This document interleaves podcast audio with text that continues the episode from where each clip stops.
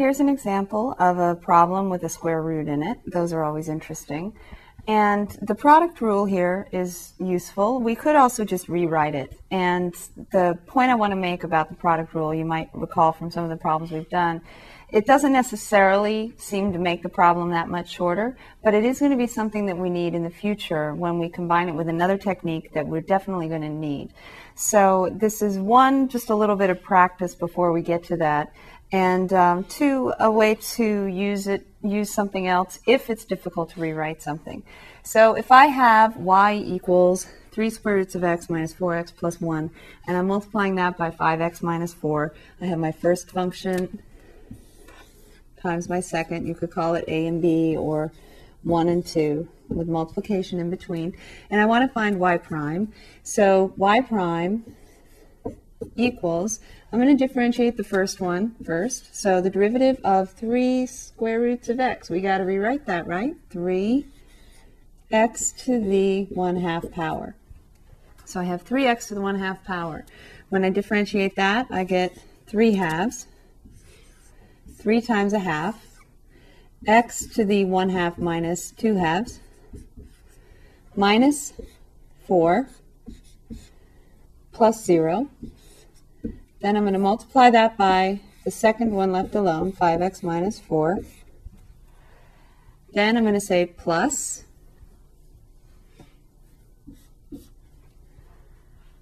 Leave the first one alone. 3x to the 1 half minus 4x plus 1. Now differentiate the second. Derivative of 5x minus 4 is 5. Now it's a matter of simplifying, which I think in a lot of ways is the hardest part for these kinds of problems. y prime equals, now first of all I have 3x, 3 halves x to the negative a half power minus 4 multiplied by 5x minus 4. Then I have plus can I go ahead and do this distribution? 5 goes into each term. So I have 5 times 3 is 15, x to the positive a half, minus 20x plus 5. So now, unfortunately, I need to FOIL on the top. So when I do that, I have y prime equals 5x times 3 halves x to the negative a half. So 5 times 3 halves, 15 halves. x to the negative 1 half times x to the 1 is x to the negative 1 half plus 2 halves. So it's x to the negative 1 half plus 2 halves, which is going to be x to the positive 1 half in the next step. Then I have, uh, that was first. Then I'm going to do the outer ones. 3 halves times negative 4 is minus 6.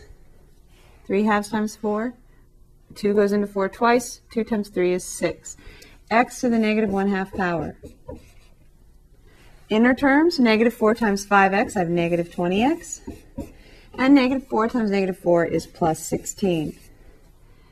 So now this is x to the 1 half power. And underneath it, I have 15x to the 1 half power that I can write. So I'm going to put 15x to the 1 half power underneath. And then I have minus 20x. I had another minus 20x right here, so I'm going to put the second one underneath there. And then I have plus 5. So I'm doing this for two reasons. One is because I'm limited on my horizontal space in this situation, but also I want to be able to line up my like terms. Now the only thing that I don't have um, two of is the x to the negative 1 half term, so that one stays alone. Now I have x to the 1 half and x to the 1 half, so I have 15 halves plus 15. So 15 is equal to 30 halves. So I have 30 halves plus 15 halves, 45 halves. 15, top and bottom by 2, 30 halves. 30 halves plus 15 halves is 45 halves. Then I have x to the 1 half power. Then I have minus 6 on top and the x to the negative 1 half means 1 over x to the positive 1 half power. Then I have minus 20x and negative 20x, negative 40x, and then plus 21. So you could write this as the square root of x, and um, I would especially do that probably if it were me because the answer, the question was given with a square root x. So we often write our answers in the same form they're given to us. So y prime equals 45 halves times the square root of x minus 6 over the square root of x minus 40x plus 21. Now, some books and some people will want you to rationalize the denominator here. Multiply top and bottom by the square root of x.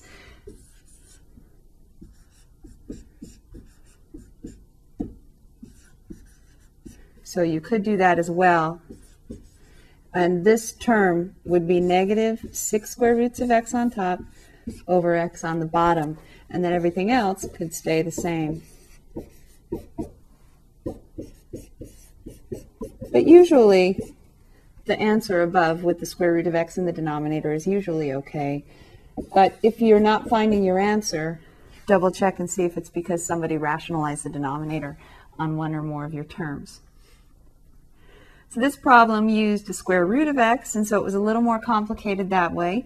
But I just want to point out again that the product rule is the same as always. The derivative of the first thing times the second left alone plus the derivative of the second one times the first. And I just always write the first one, second one, first one, second one, and then I differentiate whichever one I'm on the, the derivative, whichever one I'm supposed to differentiate. So the derivative of a times b, a times the derivative of b. And when I simplify, I get my answer.